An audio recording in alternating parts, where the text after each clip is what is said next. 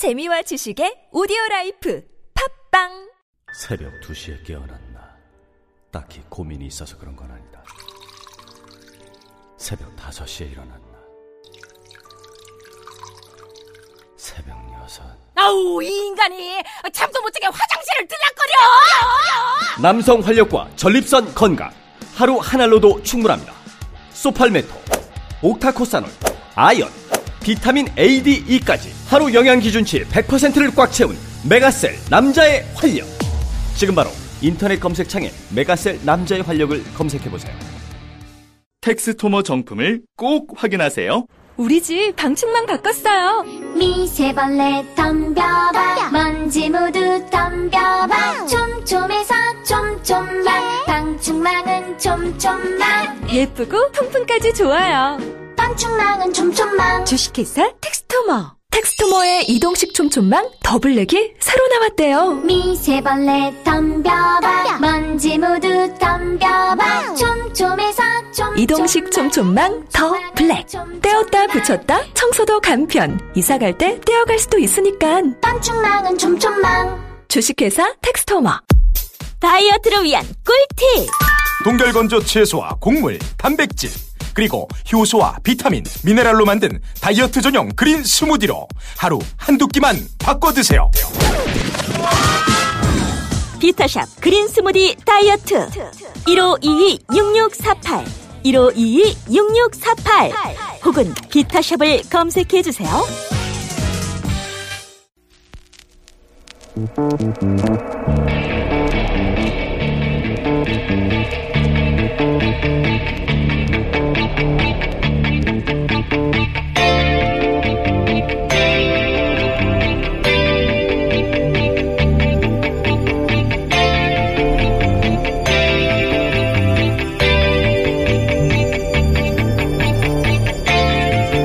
안녕하세요. 김호준입니다. 지난주 AP통신이 발표한 미국 시민들을 상대로 한 여론조사 결과에 따르면 트럼프 대통령 발언은 북핵 상황을 더 악화시켰다는 의견이 65%였습니다. 상황이 더 나아졌다고 하는 응답은 겨우 8%. 트럼프 발언은 자국민들에게도 불안과 불신의 대상이 되고 있는 거죠. 전통적으로 적국을 상대하는 자국 대통령을 지지해주는 미국인들이 트럼프의 대북 발언에 겨우 8%가 수긍한다는 건 세계 어느 나라에서도 트럼프 발언이 비토된다는 거죠. 우리나라만 빼고. 심심하면 전쟁이라는 단어를 뱉어내는 트럼프 발언은 핵전쟁이 나면 죽어나갈 당사자인 우리 입장에서 보면 생명을 위협하는 협박입니다. 그럼 우리 언론들은 그런 말을 뱉을 때마다 그 발언을 지적하고 비판하고 반격해야죠. 그래서 우리나라에서 트럼프 발언은 8%대가 아니라 0.8% 대우를 받아야 하는 거죠. 그런데 미국인들조차 도움 안 된다고 하는 그, 그 막말들을 무슨 대단한 정책이 되는 것처럼 중계하고 그 의미를 분석하고 핵폭탄이 터지면 몇 분 이내에 어떻게 하면 피해를 줄일 수 있다느냐 하는 바보 같은 이야기 하는 거. 좀 그만, 그만합시다. 이제 그런 발언은 그에 걸맞는 취급을 좀 합시다, 우리는. 그리고 다스는 누구 겁니까? 기본 생각이었습니다.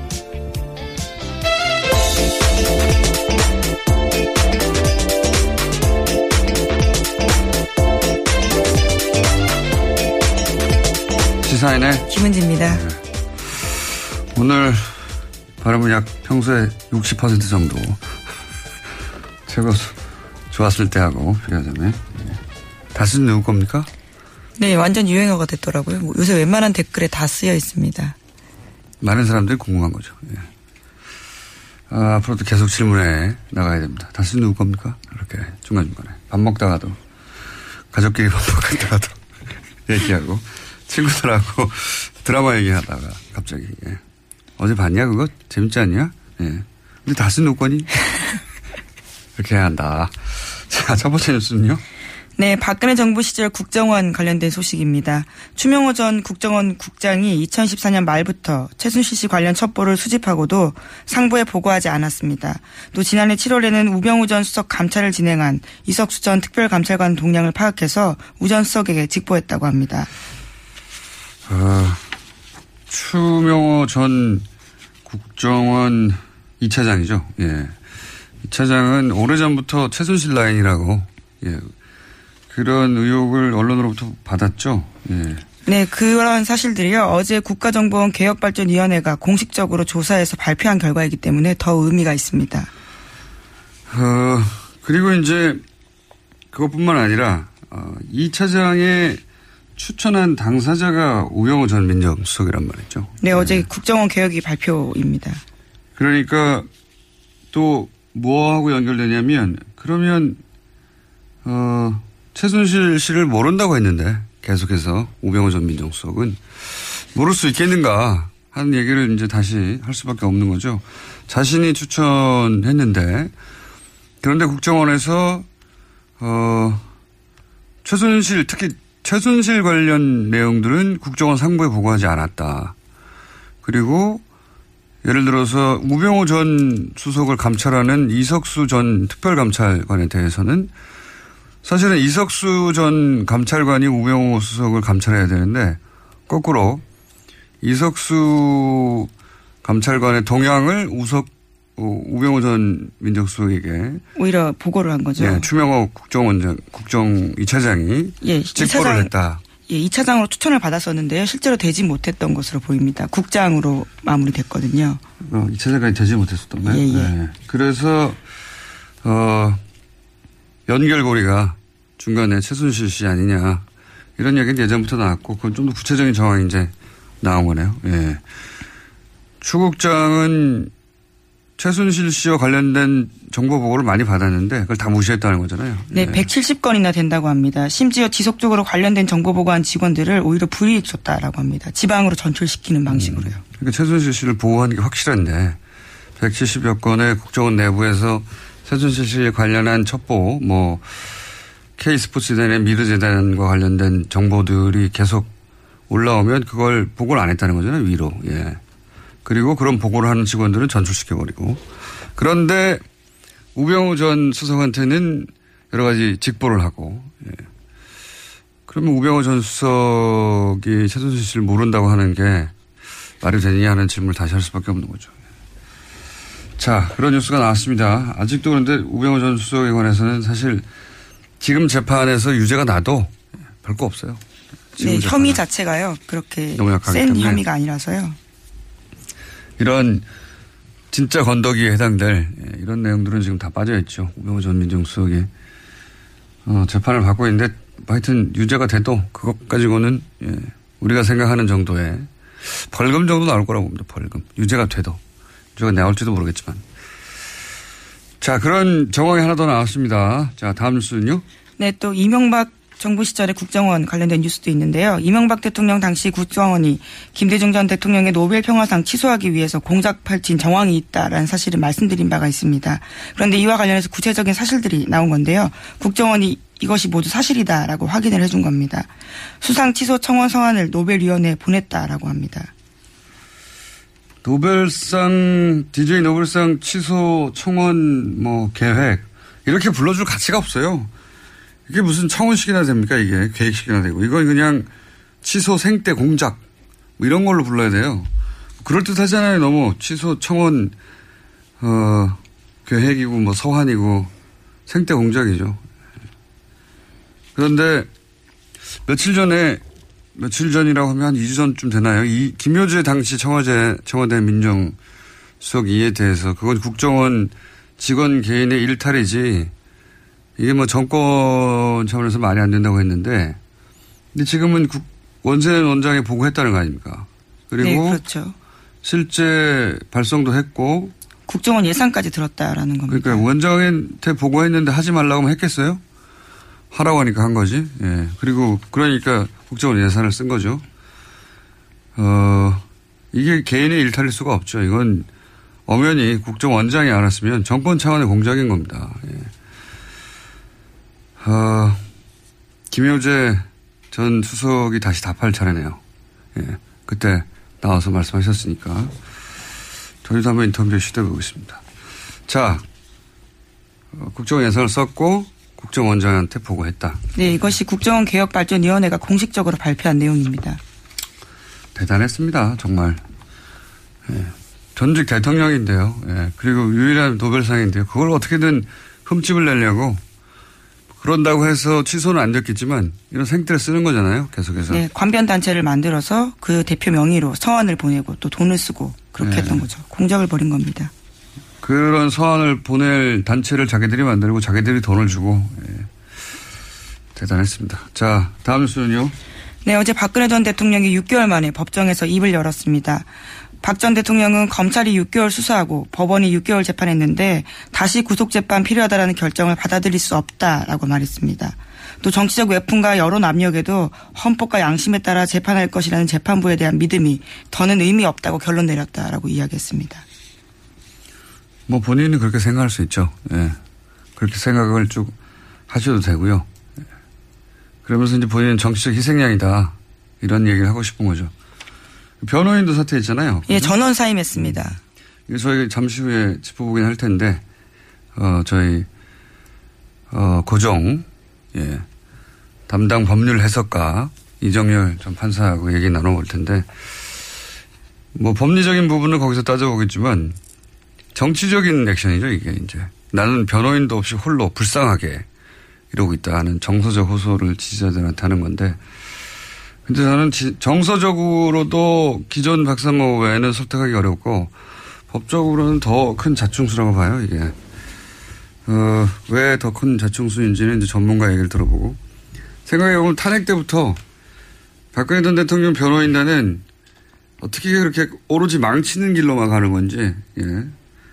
내내 아주 절묘하게 망치는 길로만. 그리고 이 재판에 있어서도 사실은, 어, 저희도 몇 번 얘기했지만 이재용 부회장, 삼성 이재용 부회장 판결이 날 때까지 어떻게든 시간을 끌 예, 어마어마한 증인을 신청했습니다. 네, 증인 무더기를 신청하고 예. 시간을 계속 끌었어요. 그리고 정작 자기 변호는 제대로 못하고.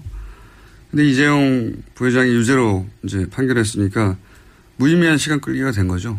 진작에 그러면 진행을 빨리 했으면 훨씬 유리했을 텐데. 뭐 이번에도 예외는 아닌 것 같습니다. 탄핵 때부터 가장 가까이 있는 법적인 경호실장 역할을 하는 게 유영하 변호사인데 예. 이수 역시 저는 어, 결국 박근혜 전 대통령에게 그냥 불리한 결과만 잔뜩 안길 것이다. 아, 아마도 제 생각에는 이렇게 되면 이제 법원이 그러니까 어 새로운 변호사를 선임하거나 예, 국선이 피고가 선임될 수도 있습니다. 혹은 법원이 국선을 선임하거나 그것도 안 할 수도 있어요. 예. 아예 재판이 나오지 않을 가능성도 있다라는 네. 말도 있습니다. 피고인 면담을 변호인이 못하면 변호를 못하잖아요. 그리고 또 출석도 안 할 수도 있고 보통은 상상할 수 없는데 전직 대통령이 출석을 안 하면 이때까지 겪어봤듯이 강제로 끌고 오지 못하지 않습니까? 여성이기도 하고 그래서. 근데 그게 결국 본인에게 좋은 거냐? 본인에게 좋을 게 하나도 없죠. 예. 자, 다음 수는요? 네, 다스 관련된 소식도 전해드리겠습니다. 일요신문 소식을 어제 연락 말씀드렸었는데요. 또 관련된 보도가 있습니다. 다스가 공장을 불법 건축했다라는 의혹이 있다라는 건데요. 하지만 사법 당국에서 조사하지 않았다라고 합니다. 임야를 공장 부지로 바꿔서 수백억 원의 차익을 챙겼다라고 합니다. 이 같은 일은 이명박 전 대통령 시절에 일어났습니다. 또 이러신 분인가요? 네, 그렇습니다. 이러신 분이 요즘 연일 다스 관련 특종을 내고 있네요. 근데 이제 그 이명박 전 대통령 어 실소유 의혹이 있는 땅들 그러니까 처남 이재용 씨 이제 사망하신 이재용 씨 명의로 되어 있는데 네, 김재정 아 김재정 예, 씨. 이재정은 의원입니다. 국회의원이군요. 예, 예. 김재 경기도 교육청 교육감이기도 하고요. 그렇군요. 예. 제 변호사에게 됐습니다. 자, 이명박 전 대통령 실소유주 의혹이 있는 김재정 씨 소유, 지금은 이제 그 미망인, 어, 소유인 걸로 알고 있는데, 땅들은 특징이 있어요. 대부분 쓸모없는 땅, 어, 쓸모없는 땅. 그러니까 뭐, 당장 땅값이 엄청 싸고, 예를 들어서 거기 고속도로가 아예 난다든가, 아니면은, 어, 지목이 변경된다든가, 개발이 되지 않는 한 대단히 낮은 지가에 흔히 쓸모없는 땅이라고 하는 땅들이 많아요. 근데 그런 땅들이 나중에 이명박 전 대통령이 이제 서울시장이 됐을 때에 어 뉴타운을 했었죠. 뉴타운으로 지정되는 땅들 중에 어 이명박 전 대통령 일가가 소유한 땅들이 있어서 지가가 폭등했다든가 그런 일이 있었고요. 어 이거는 근데 이제 다스가 어 다스는 누구 겁니까 그 다스요. 예. 그 다스가 어 소유한 땅도 역시 이명박 전 대통령 임기 중에 어, 이런 일이 있었다는 거 아니겠습니까? 예, 명도가 변경이 되고 그래서 시세 차익을 누렸다라는 겁니다. 몇백억 정도의. 예. 근데 그게 이제 굉장히 오랜 세월, 어, 2000년부터, 97년부터 시작해서 해결이 안 되던 문제였거든요. 예. 97년에 최초로 공장 등록을 승인받았는데, 현대중공업이. 근데 그때 이메라서 그 도로를 지을 수가 없는 거예요. 예. 그래서 건축 허가가 불가했는데 여하간 그 이후로 해결이 안 되는 문제가 이명박 전 대통령이 제 핸드폰입니다. 죄송합니다. 요즘 자꾸 끄는 걸 잊어버려서. 잘못했어요. 네.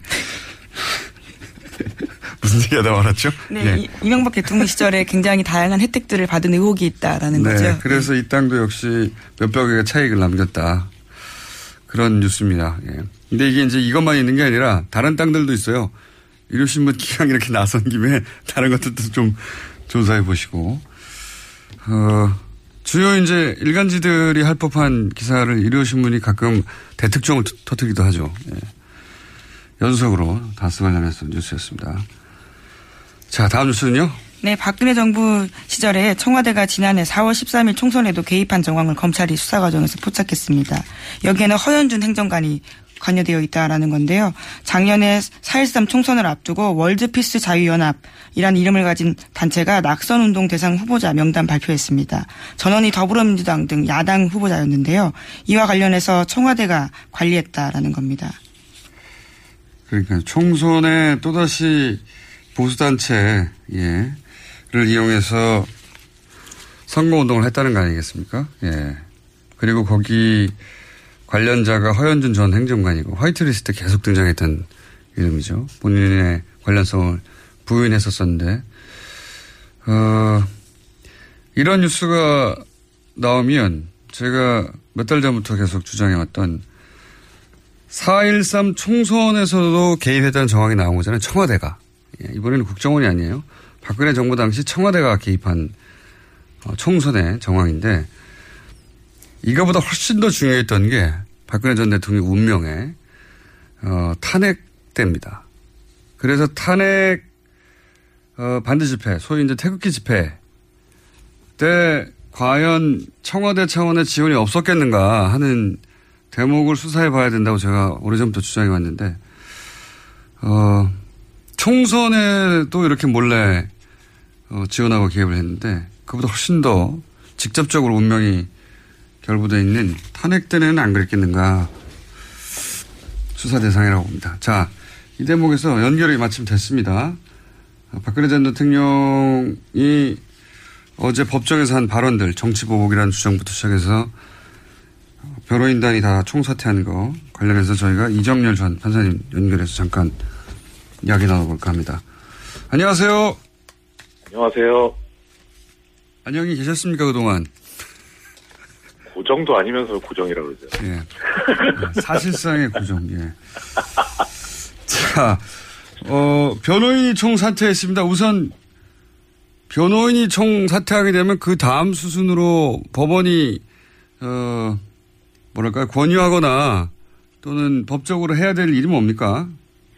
일단 이게 저기 그 필요적 변호 사건이라 그래가지고 예. 어그 사형 뭐 무기 법정형이 그런 경우 그 최고형이 그런 경우에는 변호인이 없으면 개정을 할 수가 없게 돼 있습니다. 그러니까 변호인이 변호인을 이제 사선 변호인을 선임을 하던가 네. 아니면 선임을 안 하면 법원에서 직권으로 국선 변호인을 선정해서 선임을 해야 되는 거죠. 음. 그러니까 법원이 할 일은 그겁니다. 그러면 국선을 만약에 선임했는데 국선을 선임했어도 진행이 안 될 경우도 있습니까? 어, 거의 없어요. 거의 없는데, 음. 왜냐면, 국선 변호인이 어떨까, 뭐, 아, 주 그냥, 뭐, 거칠게 말씀드리면, 법, 저, 공판 개정을 위한 형식적인 요건이 될 수 있거든요. 그냥 네. 앉아만 있으면 됩니다. 그 음. 개정을 못 한다는 거니까, 뭐, 심지어 이제 뭐, 좀, 뭐 여담이긴 한데, 예전에 보면은 사법연수생도 국선 변호인이 될 수 있어가지고, 음. 사건 내용 전혀 모르고 들어갔다가, 이제 재판부에서 이런 거, 이런 거 반대 신문을 좀 해봐라, 이렇게 권유를 하는, 뭐 그런 좀 음. 경우도 있고 그랬었거든요. 뭐 옛날 얘기긴 하지만, 그러니까 이제 개정 필요 요건이기 때문에, 법정이 열리지 않는 그런 경우는 거의 없습니다. 다만 이제 하나 그거는 뭐냐면 국선 변호인이 선정되고 바로 처음 기일, 그러니까 뭐 예를 들어서 뭐 아마 19일이 되지 않을까 싶은데 그 경우에는 아무리 그래도 국선 변호인이 재판 준비를 해야 되니까 예. 그 경우에 기록 검토도 해야 되고 접견도 해야 되고 하기 때문에 그런 시간이 필요해서 한번 어, 공판 기일을 연기를 할 수 있는 그런 정도는 음. 되는데 그 이후에는 이제 아예 뭐 법정이 열리지 않거나 그런 경우는 현실적으로는 불가능하죠 법률적으로는 근데 이제 피고인을 만나야 되지 않습니까? 그렇죠. 예. 피고인을 면담을 해야 되는데 박근혜 전 대통령이 생각해 보면 어 출석을 거부한 적도 있고 증- 증인 출석을 거부한 적도 있고 본인 재판도 거부한 적이 있는데 피고인도 스스로 안 만나겠다고 해버리면 네. 피고인 면담도 못한 상황에서 국선 변호인이 변, 변론을 진행할 수 없다 이럴 수는 없, 없습니까 이런 일은? 어, 법률적으로 불가능한 것도 아니고요. 네. 일단 뭐 접견을 못하면은 좀 더 이제 그 피고인의 어떤 의사라던가 생각에 맞는 변론을 할 수 없는 없을 수는 있는데 네. 사건 기록을 보면 되죠. 그동안 법적으로는 그래도 상관없이 진행할 수 있다. 면담을 그렇죠. 예, 못한다. 흐름을 보면 아 이게 이런 방향으로 지금 변론을 진행하려고 했었구나라는 거를 기록을 보면 알 수 있거든요. 그러니까 음. 그 방향대로만 가면 되죠. 그런데 그럼 마지막 수단인 본인의 재판에 출석하지 않겠다고 해버리면 어떻게 됩니까? 일단은 그 구속영장의 효력이 그미 치기 때문에 구속이라는 게 구인하고 구금을 포함하는 개념이거든요. 이제 구인이라는 게 뭐냐면 뭐 좀 어려운 얘기인데 결국 쉽게 말하면 끌고 올 수 있다는 겁니다. 법정까지. 구인이 어렵, 어려운 단어는 아닙니다. 판사님. 법조인이 아닌 사람들 너무 무시하시는 거 아닙니까? 어 저기 추석 세시더니 이렇게 저 구인 정도는 저희 도 알고 있습니다. 예. 죄송합니다. 네. 그러면, 그, 근데, 뭐, 네. 일반 자범들은 모르겠는데, 어, 전직 대통령이. 네. 현실적으로 부담이 있죠. 그러니까요. 끌고 온다는 게 이게 가능하지 않을, 않을 것 같거든요. 여성 대, 일단 법적으로는 그런데 예. 이제 그 법률상으로는 또 그렇게 돼 있습니다. 이제 일단은 그 정당한 사유 없이 출석을 피고인이 거부를 하고 예. 그다음에 이제 교도관에 의해서 구인이 불가능하거나 현저히 곤란하다고 인정될 때는 벌석 재판을 할 수 있게 형사소송법에 규정이 돼 있거든요. 어, 그러면 박근혜 전 대통령이 너무 아프다라든가 등등 기타 여러 가지 이유로 물론 실제 병원에 가봤더니 아프지 않다 하더라도 본인이 아프다고 주장을 하고 계속 안 나올 경우에 그 방에 들어가서 뭐 여성 경찰들이 끌고 들어 나온다 이게 상상하기 어렵기 때문에 그런 경우는 그러면 걸석 재판의 가능성도 없다고 할 수 없겠네요. 여보세요? 질문이 곤란해서 전화를 끊으셨나요? 네. 전화가, 전화가 끊긴 것 같네요. 그렇죠? 그런 것 같습니다. 네. 아마도 제가 어려운 질문을 하자 확 끊어버린 게 아닌가. 그럼 잠시 남은 뉴스 하나 더 진행하고 예, 네. 연결되면 다시 이야기하겠습니다. 자, 남은 뉴스가 한두 가지 더 있죠. 예, 근데 방금 긴급하게 들어온 소식인데요. 추명호 전 국정원 국장이 긴급 체포됐다라고 합니다. 오늘 새벽에요. 그렇군요. 또 다시 연결됐습니다. 네. 판사님? 아니 저 저는 전화 들렸었는데 예. 재밌으라고 하신 겁니까? 아니요 그게 아니고요. 저기 근데 고정이면은 폰도 좀 하나 마련해 주세요. 자, 콜석 재판은 가능성 어떻게 보십니까? 콜석 재판. 아, 법률적으로는 가능한데 쉽지는 않을 겁니다. 왜냐면은 어차피 지금 이게 저 박근혜 전 대통령, 박근혜 피고인 쪽에서 정치적인 재판으로 아예 규정을 해서 그쪽으로 몰고 가고 있기 때문에 네. 법원 재판부 입장에서 그쪽에 말려서는 안 되거든요. 네. 그러니까 법정에서도 이제 구속영장을 추가로 발부를 하면서 이것이 법리적인 근거에서 발부한 것이지 어떤 정치적 고려가 없었다는 걸 강조를 했었다고 하는 거 보면 재판부도 상당히 인식을 하고 있는 것 같아요. 그래서 네. 조금 전에 이제 말씀하셨던 뭐 법률적으로야 구인이 가능하긴 하지만 현실적으로 가능하겠냐라는 부분하고 마찬, 마찬가지 맥락에서 벌석 재판도 법률적으로는 가능한데 현실적으로 그렇게 할 수 있겠느냐 오히려 그렇게 하는 경우에는 그것이 박근혜 피고인 쪽에서 바라는 것일 거거든요. 그러니까 음. 탄압받고 있다. 벌, 뭐 출석도 안 했는데 재, 재판을 열더라 이런 식으로. 네. 그러니까 쉽지는 않을 겁니다. 그런데 양쪽 다. 수단이기 네. 때문에 네. 예. 아니 강제 구인도 갈 수 있죠. 예. 강제 구인도 어렵고 궐석 재판도 어려우면 네. 이게 이제 공판을 열지 못하고 계속 delay가 되는 거 아닙니까? 그렇죠. 네. 예. 그런데 그런 그런 식으로 그걸 바랄지도 모르겠습니다만 그렇게 계속 잘알고 있을 것 같아요. 예 계속 지연되면 그게 박근혜 전 대통령에게 유리하게 작용하나요?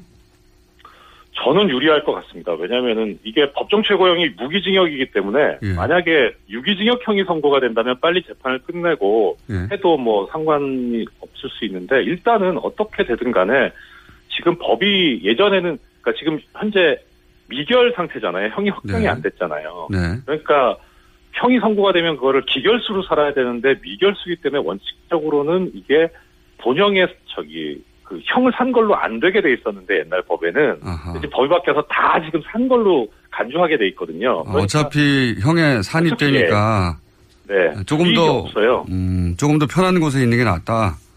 예, 그렇죠. 그리고 두 가지 경우로 또 따져볼 수 있는데 하나는 일단은 좀 오판을 한 것 같긴 하지만 어떻든 지금 현 재판부에는 기대할 게 없다라고 그렇게 생각을 한 것 같고 그러면 지금 추가로 발부된 구속영장의 효력이 최장 내년 4월까지 영향을 효력을 가지고 있는데 네. 내년 2월에 법원 정기 인사가 있거든요. 네. 그때 법원이 지금 현재 재판부가 바뀌기를 바라는 것일 수도 있고 음, 또 하나는 그렇게 또 6개월을 흘렀을 때 또 이제 영장. 구속영장 효력이 또 소멸하게 되니까 음, 그러니까 또 뭐 어차피 만약에 무기징역을 선고받을 거라면 뭐 지금 6개월이든 1년이든 이게 문제는 아니지 않습니까? 그렇게 무기징역을 예정하고 하는 행동이라고 생각하면 유리한 것이고 그게 아니라 뭐 6기 그러니까 한뭐 10년 어 뭐 15년 이렇게 생각하고 하는 행동이라면 불리한 행동이고 뭐 불리하다고까지 할 수는 없는데 네. 그래도 뭐 썩 그렇게 좋은 수는 아니죠. 네. 근데 이제 무엇보다 예 무기징역이라고 스스로 생각한다면 이건 어 유리한 부분이 있다. 네, 그렇죠. 그렇군요. 그렇게 생각했을까요? 네. 뭐 어차피 뭐 총수 아저 저 공장장님께서도 있었군요. 죄송합니다. 공장장님께서 처음에 짚어주셨지만 탄핵 때에서부터 작전 자체가 지연 전술이었잖아요. 그래서 네네. 그 맥락에서 지금도 전혀 변하지 않은 것 같고요. 아마 계속 끝까지 그렇게 가지 않을까 싶습니다. 뭐 증인도 지금 그러니까 하나 예를 들어서 보자면 변호인단이 사퇴를 했잖아요. 네. 근데 이게 사임이라는 게 어떤 경우에 하는 거냐면 변호인 쪽에서 스스로 내가 변론을 못 하겠다라고 포기를 하는 그런 행위인데 이게 보면 사퇴가 아니고 어떻게 보면 해임을 하는 게 맞았었거든요. 그렇죠. 변호사가 필요 없다는 거잖아요. 그런데 사임을 한 거를 보면 이거는 어떤 법률적인 그런 의미의 행동이 아니라 정치적인 행동이기 때문에 어떻게든 시간을 끌어보겠다는 그런 거죠. 그렇게 해서 저 국선 변호인 선임 때 선임하는 것 절차까지 가도록 하고 그렇게 해서 시간을 끌겠다라는 그런 걸로밖에 보이지 않습니다. 알겠습니다. 오늘 여기까지 듣겠습니다. 감사합니다. 네, 고맙습니다. 네, 이정률 전 부장 판사였습니다. 시간상 마무리를 해야 되는데, 예. 이 뉴스까지만 하고 가죠. 네, 어떤 뉴스를 할까요? 오스트리아에서 예. 15일 현지 시각으로 열린 오스트리아 총선에서 중도우파 국민당이 제1당 차지했습니다. 그래서 총선을 이끈 31살의 제바스티안 쿠르츠 국민당 대표가 세계 최연소 지도자에 오르게 됐습니다. 31살. 대단한, 야 31살이요. 만으로 31살인 건데, 어, 오스트리아는 좀 이상한 정치적 결과가 나올 때가 많아요. 이게 유럽에서도 어, 가장 구구 그 지도자가 먼저 등장한 곳이었거든요. 물론 나중에 또 어, 인기를 잃기를 했지만 그리고 구구 정당의 지지율이 어, 서구 유럽 국가 중에서 가장 높아요. 25% 6%. 예. 이게 개인적인 관심사입니다. 오스트리아 왜 이럴까? 근데 이번 선거에서도 구구 정당인 자유당이 26% 득표했습니다. 합숙, 합숙으로 그 안 가요. 예전에 굉장히 잘 나간 유럽을 호령하던 곳이잖아요. 그런데 지금 유럽 소국이 됐거든요. 그래서 거기서 오는 박탈감 때문에 제국의 영광을 다시 한번 이런 생각이 있는 걸까요? 어, 오스트리아의 정통한 누군가한테 좀 들어보고 싶은데 여하간 이 오스트리아에서는 음, 희한하게도 극우 정당하고 또 우파 정당 합치면 50%가 넘는 지지율을 보여주는 유럽 서유럽 국가에서는 대단히 특이한 정치 형상을 보이는 데다가 게다가 31살이 됐다. 네, 저희가 뭐 한번 20대 때는 이미 장관을 했었고요. 여러 가지 삶의 경력들을 또 증명해주는 바가 있습니다. 정치에는 신동이 없는 법이거든요. 희한합니다. 자, 이, 이렇게 한번 짚어놓고 저희가 우스야 전문가를 한번 모시고 왜 그런가 한번 따져보기로 하겠습니다. 여기까지 하겠습니다. 시사인의 김은지였습니다. 감사합니다. 입니다. 이거 먹고 제가 한번 볼일 봐가지고 네. 바나나 나오는 바람에 원숭이들이 들고 그래가지고 네. 어우 한 몇십 마리가 달라붙어가지고 시겁했던 기억이 있습니다. 아침마다 원숭이를 불러 모으는 미궁 대장사랑이었습니다. 장 실 장실 굿모닝 화장실. 바나 바나 굿모닝 바나나. 미궁 대장사랑 건강기능식품 광고입니다. 골반 잡자 바로 잡자 바디로직. 허리 통증 바로 잡자 바디로직. 몸매 교정 바로 잡자 바디로직. 자세가 좋아지는 골반 교정 타이즈 바디로직 검색창에 골반 교정 바디로직 삐딱한 남성 골반 허리에도 역시 바디로직입니다. 바디로직의 효과를 못 느끼셨다면 100% 환불해드립니다. 자세한 환불 조건은 홈페이지를 참조하세요. 아, 또 떨어졌어. 너 또 입사 시험 봤어? 아니, 차량용 핸드폰 거치대 말이야. 여러 개 사봤는데 실패의 연속이야. 떨어지고, 시야 가리고, 운전석에서도 멀고, 뭐 좋은 거 없을까? 싼 것만 찾으니까 그렇지. 제대로 된 거 하나 사서 편리하게 쓰는 게 더 낫지. 그런 게 있어? 그럼 있지. one, two, three 할 때 two. 힘 세다 할 때 힘. 투, 힘. 투 힘? 두 배로 힘이 세다는 건가? 네이버 검색창에 투 힘을 검색해 보세요.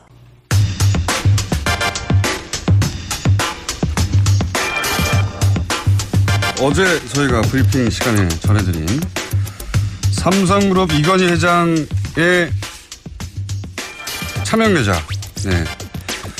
어, 이병철 회장의 돈이었다고 사실은 했었던 2008년에 밝혀진 차명계좌에 있었던 4조 5천억 원을 실명 전환하지 않고 이건희 회장이 찾아갔다. 이런 얘기 전해드렸죠.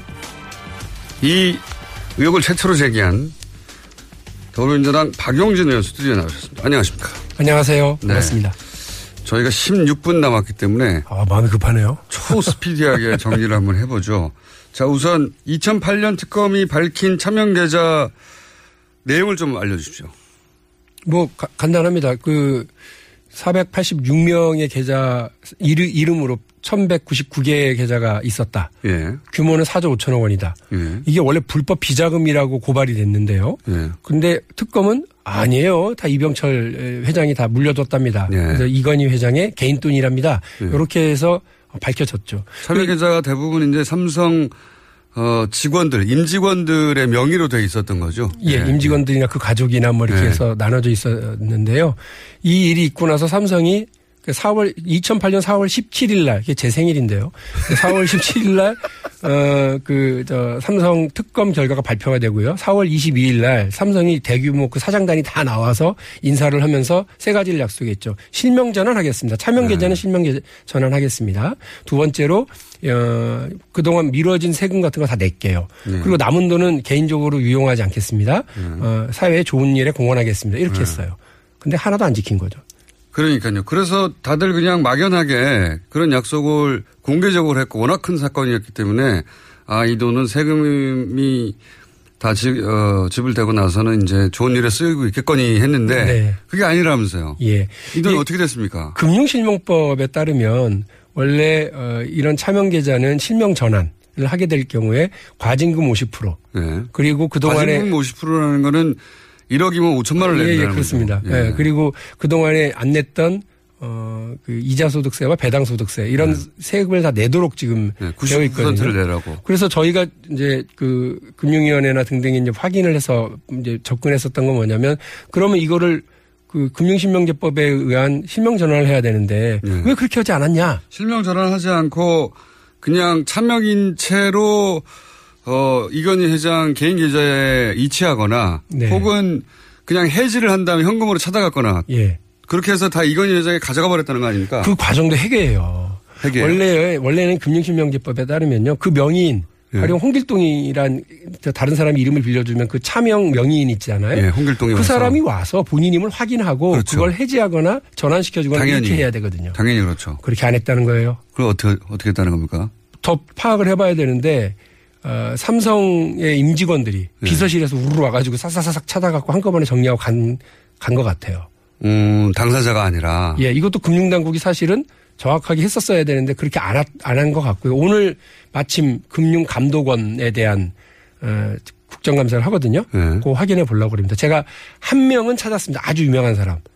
누구요? 김용철 변호사. 김용철 변호사. 예, 예. 그분이 이 삼성 비자금 사건을 처음 최초에 폭로했던 사람이고 그렇죠. 본인 이름으로 나중에 퇴직하고 3년 뒤에 보니까 예. 본인 이름으로 52억 원 정도의 비- 저기 차명 계좌가 있었다는 거예요. 확 인출해 버렸어야 되는 건데. 그러라니까 예, 그거 자기 돈 아니라고 계속 가서 왜 자꾸 나한테 세금 물리냐고 가서 따졌다고 그러더라고요. 예. 그런데 이분이 자기는 가서 명의인 명의인인 이 김용철 변호사가 가서 그거를 해지하거나 전환한 적이 없는데 어, 느날 느닷없이 이게 아. 이건희 명의로 가 있었던 거죠. 하나는 확실하죠. 음. 그런데 이제 다른 돈들도 네. 그 삼성 임직원 해당 명의자가 나타나가지고 이걸 일단 해지한 다음에 현금으로 찾아서 그걸 본인이 가서 이건희 회장 계좌 입금한 게 아니라 삼성에서 비서들이 쫙 와가지고 한꺼번에 해결하고 갔다. 네. 그랬을 음. 가능성이 상당히 많아서 오늘 확인해 보려고 그럽니다. 그런 의혹이 하나 있고. 그러면 이렇게 이체, 이렇게 실명 전환을 할 때 발생하는 4억 5천이면 4조 5천억이면 2조 2,500억 정도는 세금으로 냈어야 될 돈이 아니에요. 그냥 뭐 단순하게 계산하면 그렇죠.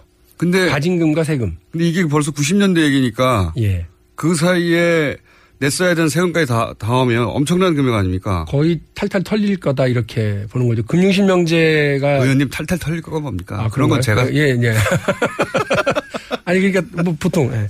그 금융실명제 도입의 취지 중에 하나가 예. 하여간 앞으로는 시- 실명으로 거래해라. 그러지 않으면 그, 런 거죠. 거를 다 아, 우리 걷어가겠다라고 하는 거죠. 이거를 그러면 그렇게 해도 된다고 봐준 데가 어딥니까? 금융 실명제와 관련된 어떤 해석과 어, 네. 집행에 대한 부분은 금융위원회가 가지고 있습니다. 금융위에서. 예. 금융위에서 이렇게 해줘서 이렇게 할 수 있었던 거죠.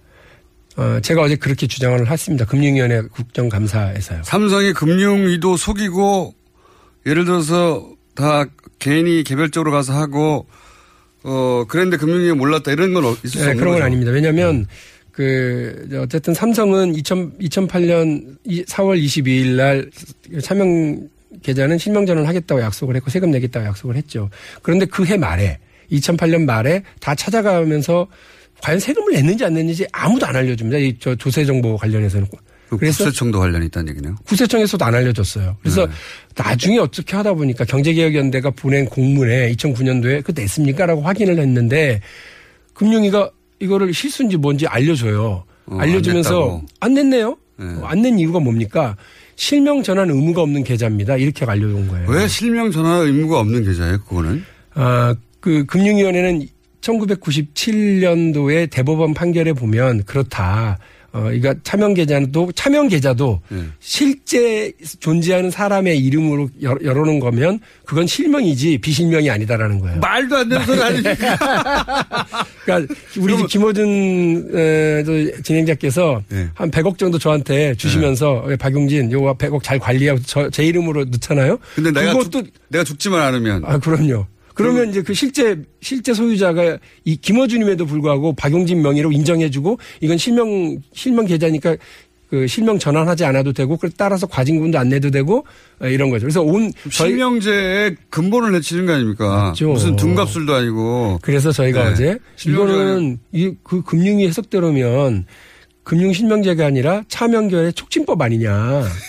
어, 국민 여러분 널리 널리 그 다른 사람 이름으로 그러니까요. 감추셔도 돼요. 이렇게 해주는 거예요. 금방 죽지 않을 사람이면 누구든지 해도 된다는 거 그래서 아닙니까? 말도 안 되는 건데. 근데 더 웃긴 건 뭐냐면 네. 금융위가 그 근거가 뭐냐 물어봤더니 97년도 대법원 판결이라는 건데 네. 그 97년도 대법원 판결에서 그런 얘기가 나오는 거는 보충 의견 두 명의 보충 의견일 뿐입니다. 음. 이 보충 의견이라고 하는 건 법적 해석 효력이 하나도 없어요. 그렇죠. 참고 네. 의견일 뿐이에요. 소수 의견으로 나온 건데. 그럼 더 웃긴 건 뭐냐? 예. 그 다음에 또 있어요, 웃긴 게? 98년도에 예. 차명 계좌는 실명 전환 대상이다라고 하는 대법원 판결이 확정 투명하게 판결. 나와요. 네, 98년도에. 당, 연하죠 그러려고 실명제 한 건데. 그런데 2008년도에 그 이- 이건희 차명 계좌에 대해서는 97년도 보충 의견을 끌어다가 그렇게 했으니까 괜찮다라고 해준 거예요. 노력 많이 했네요. 어, 대단한 거죠. 그리고 더 웃긴 건 뭐냐면 공부를 잘해야지 이것도 불법도 합니다. 에, 금융실명제법에 대해서 야 니네 저 은행들 이렇게 지켜 하고 지침서를 종합편람을 만들어서 2008년도에 뿌 립니다. 예.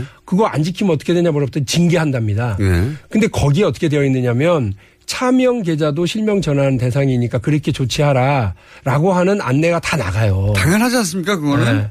너무나 그리고 더 웃긴 상식적으로도 그리고 더 웃긴 건 네, 그 거기에. 아홉 개의 그 대법원 판례가 쭉 소개가 됩니다. 요런 대법원 판례가 있으니까 이렇게 지켜야 돼라고 네. 소개를 하는데 그 중에 이건희 차명 계좌는 실명 전환 의무가 없어요. 그래서 세금도 안 내고 과징금도 안 내요라고 해석을 했었던 97년도 보충 의견이 있는 그 대법원 판례는 없어요. 그러니까 삼성만 특별하게 예외적으로 봐준 거 아닙니까? 제가 그렇게 볼 수밖에 없죠. 그렇게 볼 수밖에 없죠. 이건 누가 가졌는지 파헤쳐 봐야 되겠네요. 저는 그렇게 해볼 생각입니다. 큰 건 잡으신 것 같아요. 아. 누가 잡은 겁니까, 이거? 저희 뭐 보좌진들이 훌륭하죠. 어. 그리고 이 과정을 계속해서 추적해오는 경제개혁연대라든지 참여연대라든지 예. 이런 분들이 있어요. 그래서 이분들하고 계속 협업을 해왔, 해왔고 또 이 과정까지 오는 데 있어서도 어 뭐 대단한 노력들을 합- 했습니다. 제가 말씀드린 것처럼 국세청도 정보 안 알려주고요. 금융위도 안 알려주고요.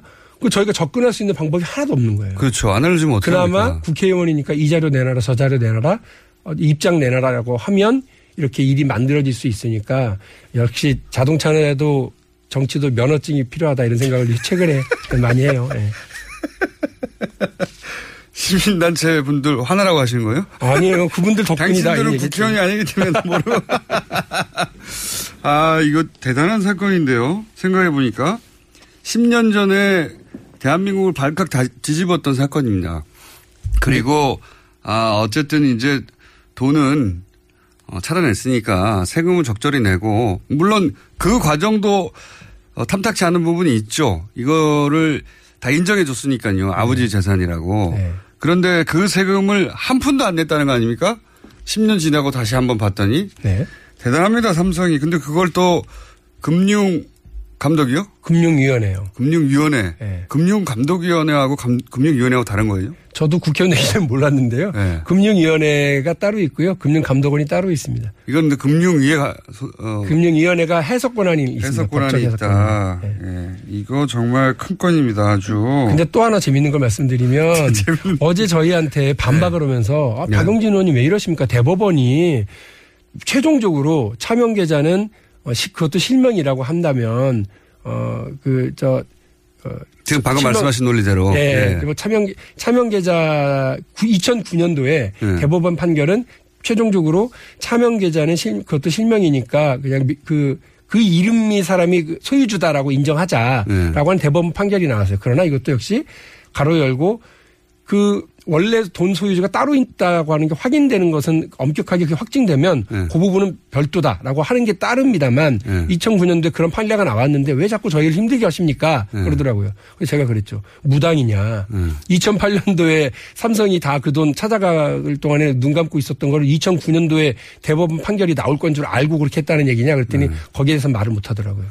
그러니까 이 문제에 자기 음. 금융위원회가 아무 책임이 없다라고 하는 얘기를 하기 위해서 온갖 이야기를 다 갖다 끌어다 지금 음. 하고 있는 중이에요. 이거는 큰 아주 큰 사건이 될 수도 있을 것 같습니다. 액수도 너무 크고. 네. 그리고 어 당시 금융위원장이 누구죠? 이름 까먹었습니다. 이명박 대통령이 임명했던 분입니다. 이름 까먹. 네. 뭔가 갑자기 허술해지는데요. 자, 그 당시를 되돌아가서 당시 금융위가 어떻게 돌아갔는지 누가 책임이었는지 어떤 커넥션인지 밝혀야 될 사안인 것 같고요. 지금 이제 막 시동을 거신 것 같아 보니까. 예, 이제 시작입니다. 네. 또 있습니까? 삼성과 관련하여서 어 지금 보니까 이제 이런 건덕의 큰 거는 막 하다 보면은 곁가지를 막 치면서 새로운 사실을 막 알게 되잖아요. 네. 제가 이제 정말 하고 싶은 얘기는 뭐냐면 지금 우리 대통령만 바뀌고 아무것도 안 바뀌었다는 거예요. 예. 그러니까 문재인 대통령만 들어오고 청와대만 어쨌든 개혁 의지가 있는 분들이 좀 들어가 있는 거죠. 그리고 장관 한 명씩 앉혀봐야 음- 아무 의미도 없고 사실은 대한민국은 관료들이 끌고 가고 있는 사회입니다. 자 보세요. 금융위원 금융위원회가 금융실명제를 엄격하게 적용했어야 함에도 불구하고 어, 그렇게 하지 않음으로써 이건희 회장은 그 특검 수사 이전에는 삼성생명 지분이 4%밖에 없었어요. 예. 그런데 그거 다 그 이건희 개인 재산이다라고 해주는 바람에 20%가 됩니다. 그렇죠. 그게 다 삼- 자기 재산으로 전환된 거죠. 네, 삼성생명 이득이 이득 엄청난. 삼성생명의 일대 주주가 됩니다. 근데 삼성생명을 우리가 주목해야 되는 이유는 삼성 그룹 전체를 지배하는데 핵심 고리인 삼성전자 네. 등치가 제일 크거든요. 이 핵- 삼성전자를 누가 더 많이 장악하느냐가 삼성그룹 지배의 핵심이거든요. 그렇죠. 그런데 삼성생명은 그 삼성전자 주식을 8.12%나 가지고 있는 그 국민연금을 제외한 일대 주주예요. 그러니까 이건희는 이번 특검 조사 결과와 금융위원회 그런 해석 덕분에 일, 삼성생명 최대 주주가 돼서 삼성전자를 지배하고 삼성그룹 전체를 지배하는 꼭지점이 딱 섰어요. 지배 권한을 굉장히 강화했네요. 네, 오히려 이건희한테 큰 도움이 됐죠. 또 하나는 음, 이거 위기를 위기를 기회로 극복해낸 어, 대단하죠. 삼- 삼성의 예술인데요. 예. 또 하나가 있습니다. 보호목 감독 규정이라는 게 있습니다. 보호목 감독 규정에 따라 따르면 어, 이, 이, 이게 핵심인 게 뭐냐면 우리 사회에는 금산분리 원칙이라고 하는 네네. 이 자본시장법이 있잖아요. 예, 금융, 금융자본과 산업자본을 분리해야 된다. 그렇습니다. 예. 그렇게 해서 어, 그 한마디로 삼성생명이 삼성전자를 어, 지배하면 안 된다는 거죠. 그렇죠. 그래서 예, 정해놨습니다. 네 전체 재산의 3% 3% 이내로만 가지고 있어야 돼 네. 했거든요. 근데 20%가 돼버렸잖아요. 이거 어떻게 처리했어요? 그런데 그 삼성생명이 가지고 있는 가질 수 있는 게 그러니까 6조 정도예요. 예. 삼성전자 주식에. 예. 근데 전체 지금 보면 26조 정도를 가지고 있습니다. 그러니까 20조 이상이 오버가 된 겁니다. 예. 어떻게 이런 해석이 가능할까? 보호목 감독 규정이 이거 계산을 시가총액으로 안 하고 취득 원가로 합니다. 다시 말해서 지금 거래되는 가격 계산이 아니라 옛날에 옛날에 살때 3%를 샀으면 예. 옛날 가격으로 네. 이게 아무리 주가가 뛰어도 그냥 3%로 계산해 준다. 그러니까 20년 전에 샀어도 옛날에 5만 원일 때 샀으니까 지금 267만 원이 넘고 있는 삼성전자 주식을 5만 원으로 계산할 수 있도록 열어줬는데 그러면 은행 보험법에 보호 보험법에는 이렇게 계산해도 된다고 해줬잖아요. 네. 은행, 저축은행, 증권 다른 데는 다 어떻게 했냐면 시중 가격으로 계산하도록 되어 있어요. 그건 너무 당연하죠. 그 너무 당연하죠. 그런데 예, 여기만 1% 이래요. 취득했는데 내가 주, 주식 뻥 뛰어가지고 근데 이, 이 보호목 감독 예. 규정에 에, 혜택을 보는 예. 회사가 두 개가 있습니다. 보험회사 전체가 혜택을 보는 게 아니라 예. 혜택을 보는 게 삼성이 주로 삼성생명과 삼성화재 만 혜택을 두. 두 군데만 혜택을 보고 있습니다. 그러니까 예술적이네요. 이런 관료들의 이런 해석 권한 이런 것들이 이렇게 악용돼서요 법도 뛰어넘고 국민적 합의도 뛰어넘고 이러고 있다는 겁니다. 그게 지금 말씀하신 건 두 가지 사건이 연결된 사건이에요. 연결돼 있습니다. 예. 쌍끌이에요. 그러니까 쌍둥이 특혜예요. 어, 비장을 차단했어요. 그래서 한 변호사의 용- 용감한 폭로로 인해 가지고 삼성의 비자금이 4조 5천 원, 5천 원이나 수면으로 나왔습니다. 네. 이 돈을 이제 말씀하신 대로 세금 내고 어쩌고 다 하면 다 털릴 네. 정도의 액수인데 그 액수의 세금을 한 푼도 안 냅니다. 예. 그것도 이제 불법이지 않냐 문제가 많다 하고 있는 건데 근데 그 돈이 삼성생명으로 갑니다. 네. 그렇죠? 그래서 삼성생명의 어, 지분이 20%가 넘어버렸어요. 이건희 회장의 이건희 회장의. 일대 주주가 됐죠. 그러면서 삼성전자의 장악력이 훨씬 높아졌어요. 그렇습니다. 예, 집에. 왜냐하면 수- 소위 말하는 순환 출차 구조에 의해서. 예. 그런데 그렇게 하려고 했더니 이렇게 20%가 넘어가니까 금산분리 원칙에 따라서 그러면 안 됩니다. 안 되죠. 팔아야 돼요. 네. 근데 안 팔게 해주려고 처음에 샀을 때 가격으로 계산해 준다라고 해석을 해줘요. 네. 그랬더니 그 혜택을 삼성만 받더라. 네. 이런 거네요. 예. 아이고 재밌네요. 어렵지만 국민들이 꼭 알아야 될 굉장히 중요한 건이네요. 네. 앞으로 더 파주십시오. 예. 박영진 의원이었습니다. 고맙습니다. 3부에서 뵙겠습니다.